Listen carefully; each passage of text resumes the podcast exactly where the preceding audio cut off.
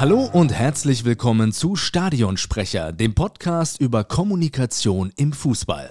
Wahrscheinlich werdet ihr euch jetzt denken, endlich, ein Podcast über Fußball, dass da noch niemand vorher drauf gekommen ist. Ich weiß, ich weiß. Aber nein, Sportsfreunde, das ist nicht der hundertste Podcast, in dem über Transfers, Taktiken oder die schönsten Tore des vergangenen Spieltags schwadroniert wird, denn diese Podcasts gibt es schon und einige davon kann man sogar richtig gut hören. Was es allerdings bislang noch nicht gab, ist ein Podcast, der sich mit der Kommunikation im Fußball auseinandersetzt.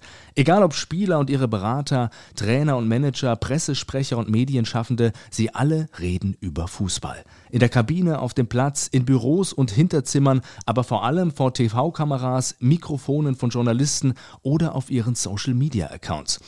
Und obwohl wir es bei den meisten von ihnen mit trainierten Medienprofis zu tun haben, geht in der Kommunikation doch auch erstaunlich viel daneben. Und unter anderem darüber möchten wir in diesem Podcast sprechen.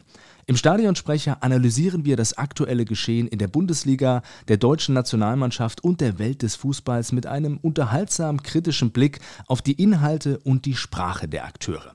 Denn wir können viel daraus lernen für unsere eigene Kommunikation im Privat- und Berufsleben. Und wenn ich sage wir, meine ich nicht nur mich und euch, sondern auch meinen geschätzten Freund und Kollegen Jens Secker. Hallo Jens. Hi Nils. Ja, Jens, da das ja nun die erste Folge unseres Stadionsprecher-Podcasts ist, sollten wir uns vielleicht ganz kurz vorstellen, oder? Also damit die Hörerinnen so. und Hörer erstens wissen, mit wem sie es zu tun haben und zweitens, warum gerade wir jetzt einen Podcast über Kommunikation im Fußball starten. Das stimmt wohl. Ja, mein Name ist Jens Secker. Ich bin hier in Mainz geboren, habe nach meinem Abitur eine kaufmännische Ausbildung gemacht, bin danach studieren gegangen, habe Publizistik studiert hier an der Uni Mainz, gemeinsam mit dir. Da haben wir uns ja zum ersten Mal getroffen. Mhm. Bin danach in die PR-Branche gewechselt und bin jetzt Co-Geschäftsführer und Co-Gründer von Alive, einer Kommunikationsagentur, die Unternehmen Einzelpersonen, Forschungseinrichtungen dabei hilft, besser zu kommunizieren. Und ich mache das gemeinsam mit der Luisa Katte, die uns auch hier gemeinsam mit der Hanna Fecke als Redaktionsteam unterstützen wird. Genau, bin, ach ja, mein Leben lang Fußballfan. Also ich bin mit fünf Jahren in den Verein gegangen, habe angefangen hier beim TUS Marienborn ein bisschen rumzukicken. Bin Werder Bremen-Fan, Viele Leute fragen mich, wie das kam. Ich kann es nicht so richtig beantworten. Liegt vielleicht daran, dass TuS Marienborn damals grün-weiße Trikots hatte. Ach ja. Und Werder, na gut, es war die Hochzeit.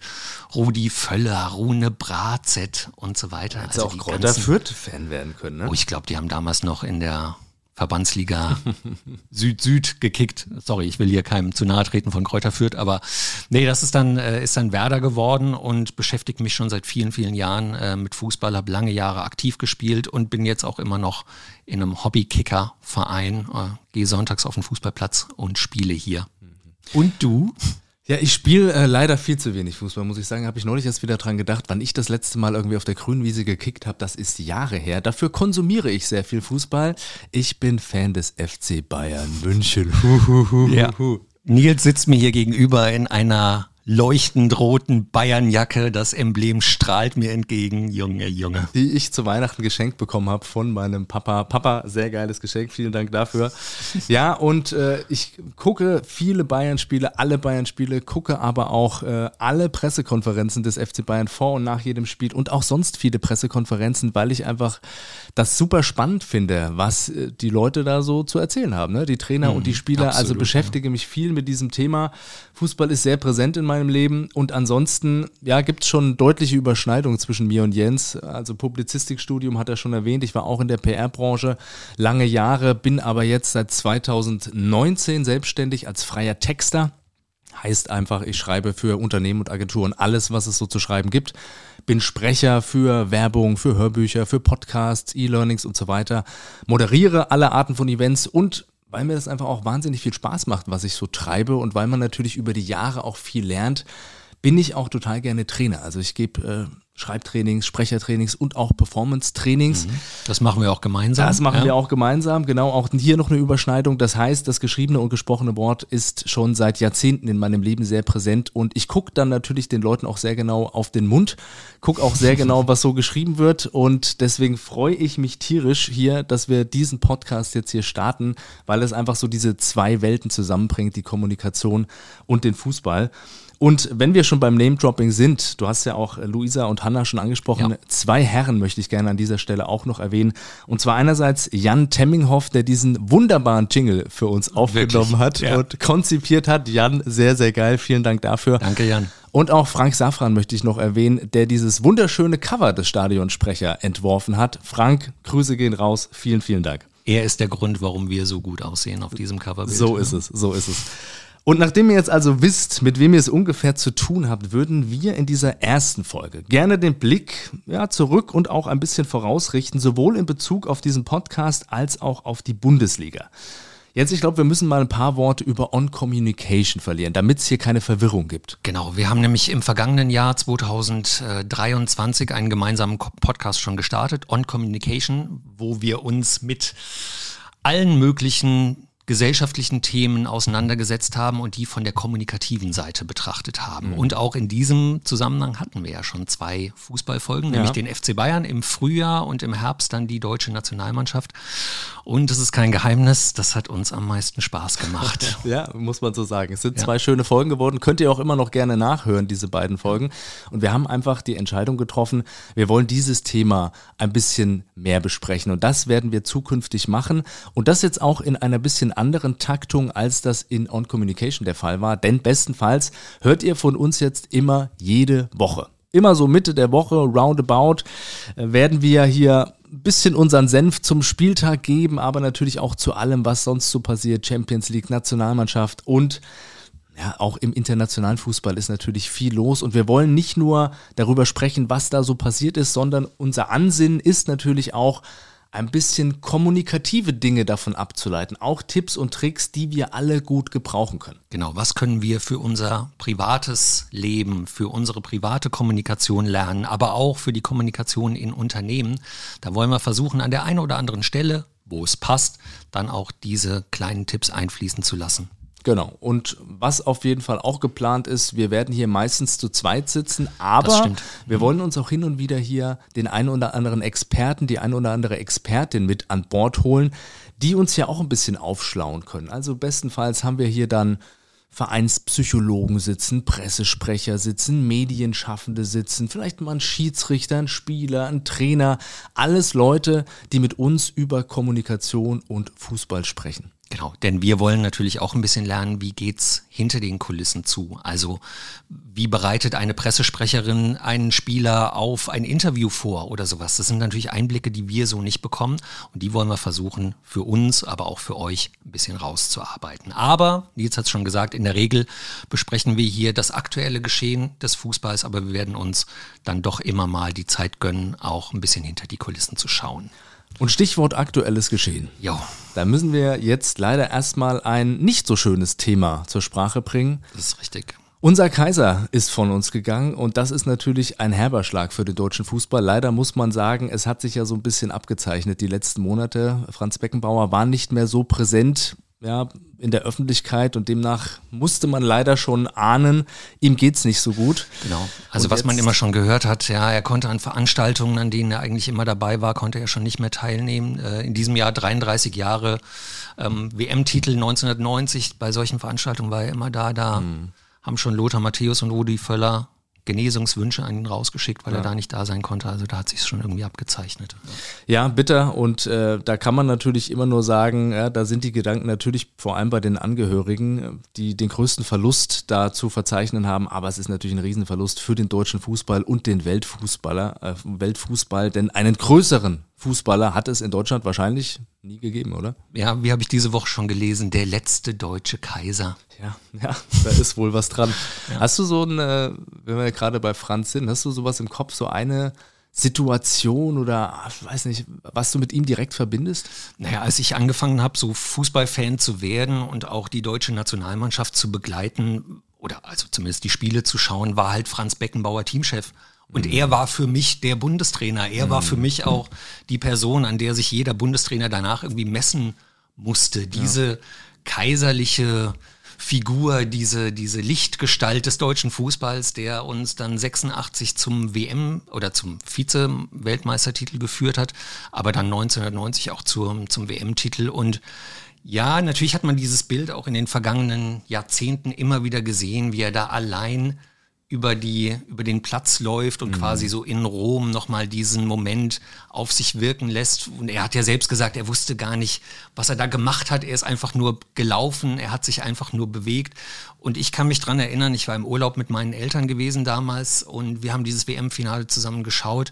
Und ich kann mich noch an diese Situation erinnern, wie ich vorm Fernseher saß. Ich glaube, mein Vater hat nebendran schon die Sektflasche aufgezogen und ich sehe den Kaiser, wie er da über, über das Spielfeld läuft. Das hat mich schon das hat mich schon beeindruckt. Mhm. Mhm. Und bei dir, was sind deine Erinnerungen ja, an den Kaiser? Lustigerweise habe ich ihn gar nicht in erster Linie als Trainer der Nationalmannschaft ja, klar, bei Bayern Kopf, später, sondern ja. genau als Bayern-Fan natürlich, ähm, auch nicht mal als Spieler war ich natürlich viel zu jung, sondern als Präsident ist er mir noch total präsent. Mhm. Und ich kann mich noch gut erinnern, das muss 2001 gewesen sein, als die Bayern in der Champions League ähm, von Lyon auf die Mütze bekommen ah, haben. Ich glaube, das war 0-3 damals.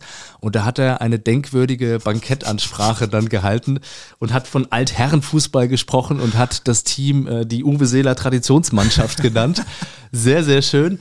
Und ich glaube, zwei Monate später haben die die Champions League auch gewonnen. Also hat ja. scheinbar ja auch was gebracht. Ja, tatsächlich. Ja, ich glaube, äh, vom, vom Kaiser sind tatsächlich, ist das ein oder andere Sprüchlein oder das ein oder andere Statement hängen geblieben. Das wird für ewig dem deutschen Fußball auch verbunden bleiben. Ja, geht's raus und spielt's Fußball. So, genau. Ja.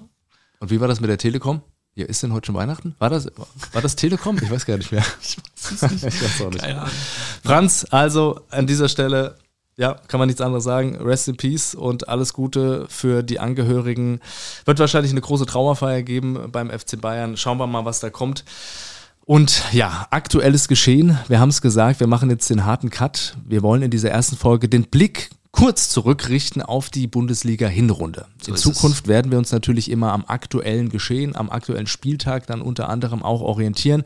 Aber jetzt in dieser ersten Folge haben wir uns gedacht, wir suchen uns mal drei Themen raus, die uns kommunikativ aufgefallen sind, so in der Hinrunde. Jens, damit wir nicht hier zu viel über Bayern reden, fangen wir doch vielleicht mal mit Dortmund an, oder? Ja, wir fangen mit Dortmund an und da müssen wir eigentlich ansetzen mit der geplatzten Meisterschaft im Mai 2023. Ach, war das schön. ja, für einen Bayern-Fan, glaube ich, ein absoluter Festtag. Für die BVB-Fans und den ganzen Verein natürlich ein, ein, massiver Einschnitt. Weil sie haben ja vorher dann auch irgendwann im April gesagt, wir wollen Meister werden. Jetzt wollen wir es wirklich, jetzt wirklich packen, sind dann am letzten Spieltag an, an Mainz 05 gescheitert. Und was danach passiert ist, war zumindest aus meiner Sicht neu. Das habe ich in den vergangenen Jahren nicht so häufig gehört, dass äh, schon auch Spieler des Vereins und auch ja, Funktionäre des Vereins im Sommer 2023 schon relativ deutlich gesagt haben, wir wollen an die Spitze. Mhm. Ja, wir wollen angreifen. Wir wollen mhm. Meister werden. Özcan hat es relativ deutlich gesagt, auch Marco Reus hat es damals relativ deutlich gesagt. Wir wollen Meister werden. Mhm. Und dann jetzt die Frage an dich, Nils hilft das? Hat das der Mannschaft geholfen? Also jetzt ja. in der Retrospektive, klar kann man sagen, ist es vielleicht nicht alles so gut gelaufen, aber lag das an diesem klar definierten Ziel und an diesem Druck, der natürlich dann auch auf Dortmund, auf der Mannschaft, auf dem ganzen Verein gelastet ist? Naja, man muss ja jetzt erstmal konstatieren, Status quo, Dortmund ist, glaube ich, 15 Punkte jetzt hinter Leverkusen. Mhm. Das heißt, äh, das scheint auch dieses Jahr nicht so ganz aufzugehen mit den Meisterschaftsplänen. Ich glaube jetzt nicht, dass das zwingend an dieser Ansage gelegen hat. Man kann sich jetzt mal grundsätzlich überlegen, ist es sinnvoll, so eine Ansage vor der Saison zu machen, wenn man nicht der FC Bayern ist? Ich meine, die Bayern haben jetzt, äh, wie oft? 22 Mal mindestens. ich glaube, wir sind bei elf. Ich glaube, so, elf, ja. Elfmal die Meisterschaft geholt, da ist es relativ normal, dass man das auch wieder als Ziel ausgibt. Für alle anderen ist es natürlich, sagen wir mal, ambitioniert, das zu behaupten. Ich würde mal so anfangen. Grundsätzlich glaube ich, es ist gut, sich Ziele zu setzen und diese Ziele auch zu kommunizieren. Weil ich glaube schon, dass es hilfreich ist, um erfolgreich zu sein, auch ein klares Ziel zu haben, auf das ich dann zumarschieren kann. Mhm, definitiv. Dann ist natürlich aber die Frage, kommuniziere ich das nur nach innen? Denn nach innen sollte ich Ziele ausgeben. Das heißt jetzt im konkreten Fall an die Mannschaft, der Trainer oder ne, die Geschäftsführung sollte sagen, das ist unser Ziel dieses Jahr. Aber dann ist natürlich die Frage, wie kommuniziere ich das nach außen? Sollte ja. ich das nach außen genauso kommunizieren wie nach innen? Und das wiederum würde ich ein bisschen in Zweifel ziehen. Aber das haben ja viele Experten und Journalistinnen und Journalisten dem BVB auch jahrelang vorgeworfen. Also du kannst ja gar nicht Meister werden, wenn du das Ziel nicht auch für den ganzen Verein vorgibst. Und Das haben sie jetzt dieses Jahr zumindest so tröpfchenweise getan und an, daran müssen sie sich jetzt natürlich auch messen lassen. Und da muss man schon sagen, durch dieses, ich meine, es war ja auch klar, du wirst am letzten Spieltag nicht Meister. Ja, verpasst es gegen Mainz, da den, den Todesstoß zu setzen, ähm, blödes Wort, äh, den, den Sieg einzufahren. Was ist denn der nächste Schritt? Ja. Du musst doch auch als BVB in dem Moment sagen, so, und jetzt wollen wir diesen einen Schritt noch gehen. Das finde ich schon. Aber dann hat man schon relativ schnell gemerkt, dass die Mannschaft das fußballerisch nicht so auf die Kette kriegt, wie man das von ihr erwartet hat. Weil man dachte natürlich, so wie die, Hinrunde, die Rückrunde 2022, 2023 gelaufen ist, geht es jetzt gerade weiter. Und so ist es eben nicht passiert. Und ich finde schon, dass auffällig war, wie oft es dort auch Kreuzfeuer in Richtung Edin Terzic gegeben hat, mhm. dass sich Spieler Verantwortliche, aber vor allen Dingen auch die Spieler immer mal darüber beschwert haben, dass es auch taktisch vielleicht nicht so auf höchstem Niveau läuft, wie das sein müsste. Mhm. Niklas Füllkrug, der ja für eine klare Kante und für klare Worte auch, auch bekannt ist, hat es nach dem Stuttgart-Spiel, ich glaube 8. 9. Spieltag, hat er auch gesagt, wir waren nicht in der Lage, ähm, mit dem BVB mitzuhalten, taktisch und auch spielerisch. Mhm das ist doch eine klare Ansage auch an den Trainer. Junge, wir kriegen das hier im Moment nicht, nicht gut genug hin. Ja. Ja, das stimmt. Das sind halt so Nebenkriegsschauplätze, die mit Sicherheit nicht helfen. Und das ist das eine, über was man reden kann, Terzic. Das andere ist aber auch, und ich glaube, das ist eben der viel gewichtigere Grund dafür, dass sie jetzt 15 Punkte hinter der Spitze sind. Das ist nicht die Ansage, wir wollen Meister werden, sondern da liegen natürlich andere Dinge im Argen. Und da würde ich jetzt auch mal die Qualität der Mannschaft ein bisschen in Frage stellen. Mhm. Also du hast auf der einen Seite ein paar Spieler, die meiner Meinung nach über den Zenit sind. Also auch wenn Reus äh, immer wieder gute Spiele macht, Hummels, Hummels gerade eine gute ja. Hinrunde gespielt hat. Und dann hast du trotzdem auf der anderen Seite auch ein paar junge, oh, weiß ich auch nicht. Also ich will jetzt hier gar nicht einzelne so kritisieren, aber wenn ich so ein Adeyemi zum Beispiel sehe, sorry, ja. also das ist auch in der Nationalmannschaft, denke ich mir immer, da ist wahnsinnig viel Potenzial da, aber ich habe nicht das Gefühl, dass der Junge sich hundertprozentig auf Fußball konzentriert und das siehst du ihm irgendwie auch an. Mhm. Und also da glaube ich eher weiß ich nicht, das ist für mich eher der Grund, warum es jetzt nicht so läuft. Und da mag es auch noch andere Gründe geben, aber um auf deine Ausgangsfrage da nochmal zurückzukommen, diese Meisteransage, ich glaube schon, dass man natürlich nach außen hin auch ambitionierte Ziele verkünden sollte, aber ich weiß gar nicht, ob man es immer so klar machen muss, wenn, wenn du jetzt Dortmund bist, zu sagen, wir wollen Meister werden. Also am Ende muss es doch darum gehen, wir wollen konstant gute Leistung bringen, wir wollen attraktiven, wir wollen erfolgreichen Fußball spielen und das bestenfalls in jedem möglichen Spiel.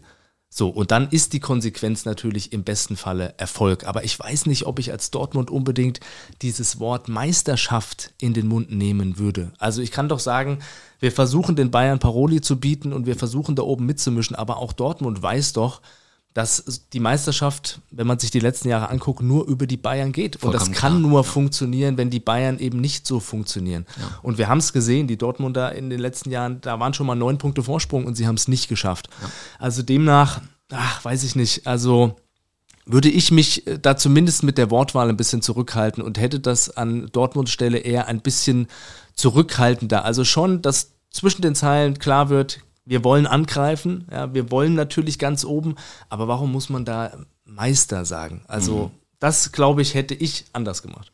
Ich glaube, was viele Spieler oder was man so liest, äh, auch Edin Terzic vorgeworfen wird, ist eben, dass dieser klare Plan fehlt. Wie will ich spielen? Wie mhm. muss auch Borussia Dortmund spielen? Wie muss ein Verein wie Borussia Dortmund aufgestellt sein und wie wollen sie das taktisch äh, und auch spielerisch angehen? Und das ist natürlich was, so, so einen Plan zu haben und den auch der Mannschaft mitzugehen, die die Mannschaft auch hinter sich zu, zu vereinen und zu sagen, okay, das ist unser Spielplan, so wollen wir das erreichen. Und da sind wir wieder beim Punkt Kommunikation, auch als Edin Terzic vorzugeben, das ist unser Spielstil, das ist unser Spielsystem, so wollen wir rangehen und so wollen wir, wie du sagst, die Bayern ärgern und im besten Fall auch diesen letzten Schritt machen. Ja. Und ich habe das Gefühl, dass das nicht unbedingt passiert ist, dass mhm. er nicht die Mannschaft komplett mitgenommen hat, wie wollen wir denn eigentlich als Borussia Dortmund spielen? Wenn ich dann auch sehe, wie sie sich zum Beispiel gegen Leverkusen irgendwie da so einen Punkt ermauert haben, du gehst nach Leverkusen,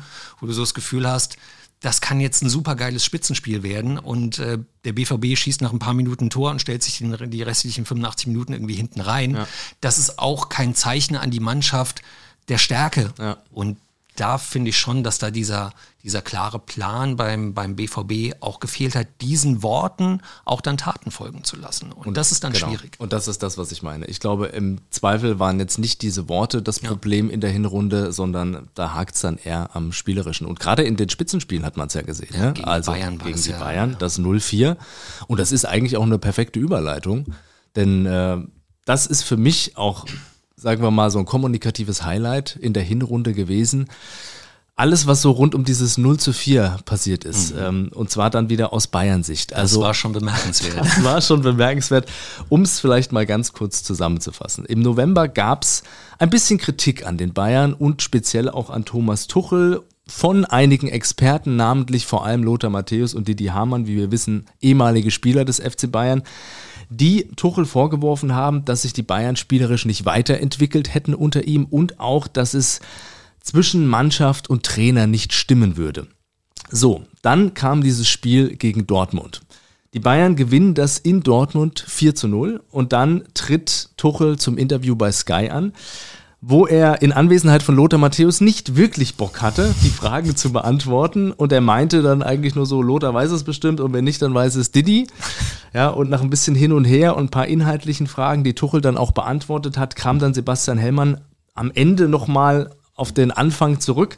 Und Tuchel wollte einfach nicht in die Diskussion gehen. Er hat dann so gesagt, wenn ich durch bin, dann möchte ich gehen. Das ist mir hier too much.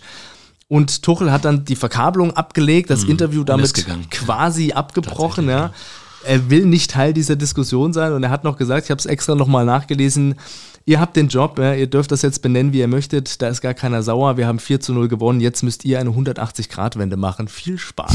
So, und dann hat er sich verabschiedet und ist abgedampft. Oh, er stand da aber auch während dieses Interviews wie so ein gekränktes ja, Kind. Ja, oder? mit seinen, Das ist ja auch so ein bisschen Körpersprache, ist ja. dann auch so ein Thema. Ja? Er stand mit verschränkten Armen da nie eine gute Position, wenn du ein Interview führst, sondern eigentlich ist die Brust raus, ne? klar, klarer Stand und so weiter. Und er stand da schon so. Ja, er war sauer, das war ihm schon stinkig, anzusehen. Ne? Und ja. er hat es ja auch vor dem Spiel im Interview schon ja, thematisiert und dann vor allem auch nach dem Spiel nochmal. Dann war die Pressekonferenz und dann werden die Trainer ja immer zu ihrer Einschätzung nach dem Spiel gefragt. Und Tuchel sagt im Wortlaut, soll ich Didi und Lothar zitieren? Für eine Mannschaft ohne Weiterentwicklung und mit schlechtem Innenverhältnis zwischen Spielern und Trainern sah es ganz okay aus heute, würde ich sagen. Den Rest erfahrt ihr von den Experten direkt. Und das war für mich tatsächlich so ein Statement der Hinrunde. Das Statement der das Hinrunde. Das Statement ja, der Hinrunde für mich fand ich wirklich total schön. Ich habe die Pressekonferenz natürlich gesehen und habe mich sehr dabei amüsiert. Und trotzdem kann man sich jetzt natürlich die Frage stellen,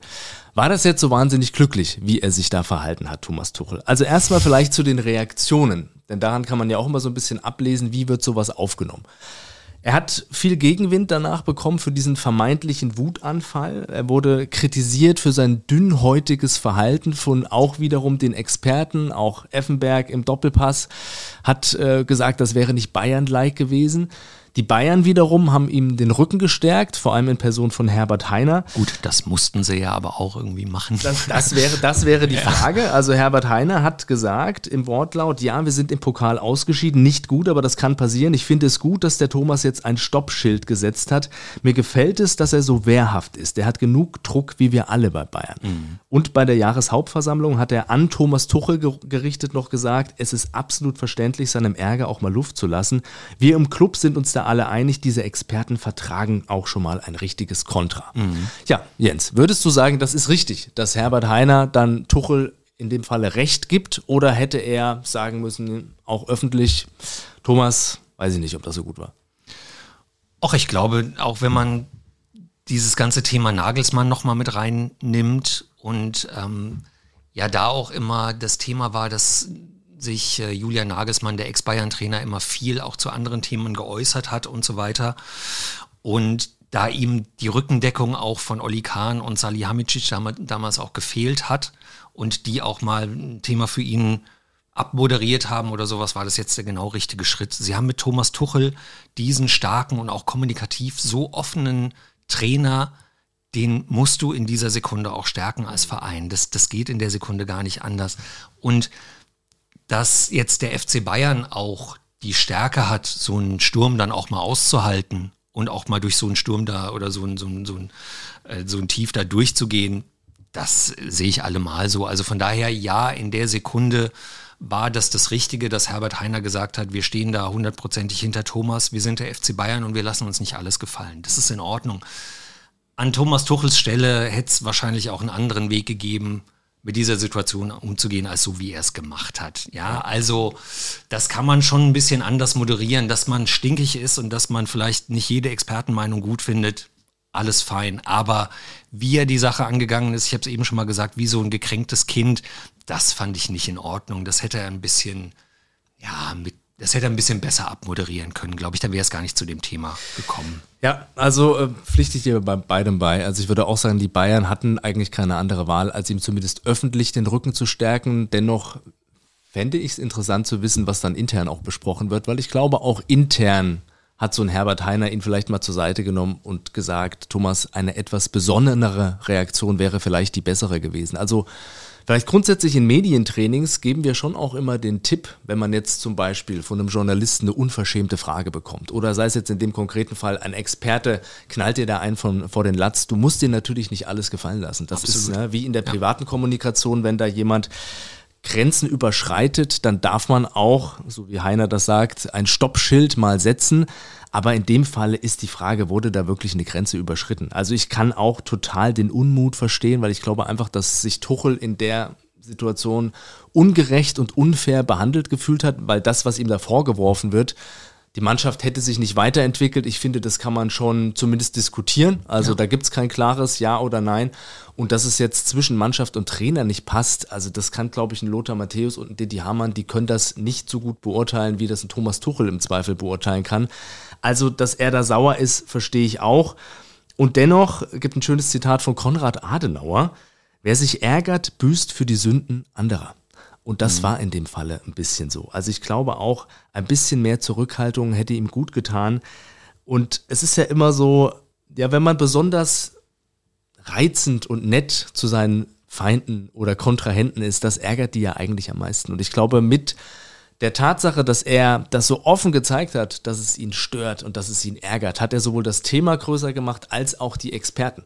Wenn er cool geblieben wäre, er hätte inhaltlich einmal widersprochen, sachlich, und ansonsten hätte er das selber nicht groß zum Thema gemacht, wäre das, glaube ich, viel besser für ihn gewesen. Und er hat ja eigentlich, hat er ja schon richtig reagiert gehabt. Er hat ja auf der Pressekonferenz vor dem Spiel Bayern gegen BVB, ja schon, wurde er schon mit dieser Frage ähm, konfrontiert. Mhm. Und da hat er ja gesagt, ja, ich sehe bei Didi und Lothar auch keine Weiterentwicklung. Genau. Das war der perfekte war cool, ja. Satz, ne? Die, der komplette Presseraum ist in, in Gelächter ausgebrochen ja. und damit war das Thema doch erledigt. Genau. Und am Ende hättest du noch mal sagen können, Lothar, ne? Ja. Heute hast du Weiterentwicklung gesehen und dann wäre dieses Thema doch vollkommen ja. erledigt gewesen. Sehe ich genauso wie du, aber er ist halt einfach jemand, der das Herz auf der Zunge trägt. Und das ist bei Mainz 05 hier schon ein Thema gewesen, als er hier Trainer war. Das war beim BVB damals mhm. Trainer, äh, Thema, als er Trainer war und mit Watzke öffentlich aneinander geraten ist, als es ja. damals um dieses, dieses Attentat ging und ähm, Watzke ja wollte, dass, dass der BVB spielt, weil sie sonst aus der Champions League rausge rausgegangen wären. Und Tuchel hat gesagt, finde ich eigentlich nicht so gut. Mhm. Und dadurch haben sich die zwei eigentlich zerrissen.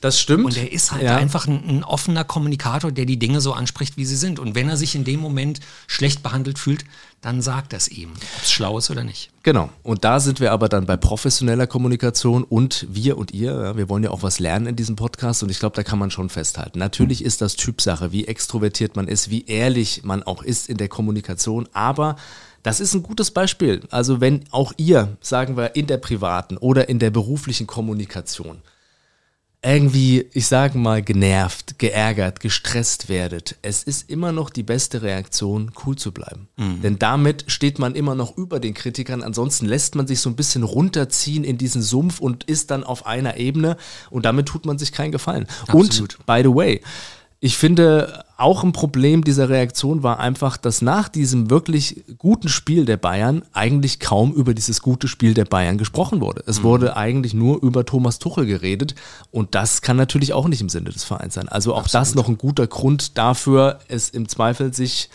anders zu überlegen, sich auf die Zunge zu beißen oder sich halt vorher Gedanken zu machen. Aber du hast halt gemerkt, der war so geladen an dem ja. Tag und er hat es ja immer wieder selber gesagt. Ich glaube, im Nachhinein würde er das auch anders machen. Mhm, definitiv.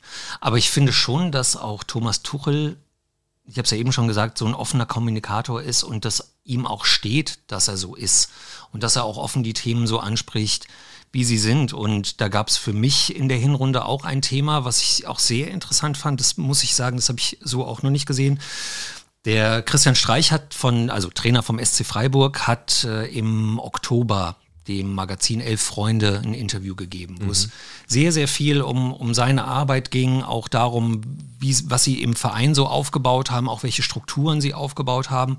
Und da hat er sehr deutlich gesagt, dass er sich so langsam am Ende seiner Kräfte fühlt. Mhm.